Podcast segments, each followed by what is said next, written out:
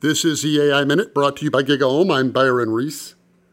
One thing to be aware of is that when we build artificial intelligence, it's pretty easy that, for us to accidentally encode our own biases. Because in the end, we are the ones who are training the system and telling it right and wrong, as it were, and as it tries to sort through things. To illustrate this, imagine somebody who had blue green color blindness. They couldn't see the difference between blue and green.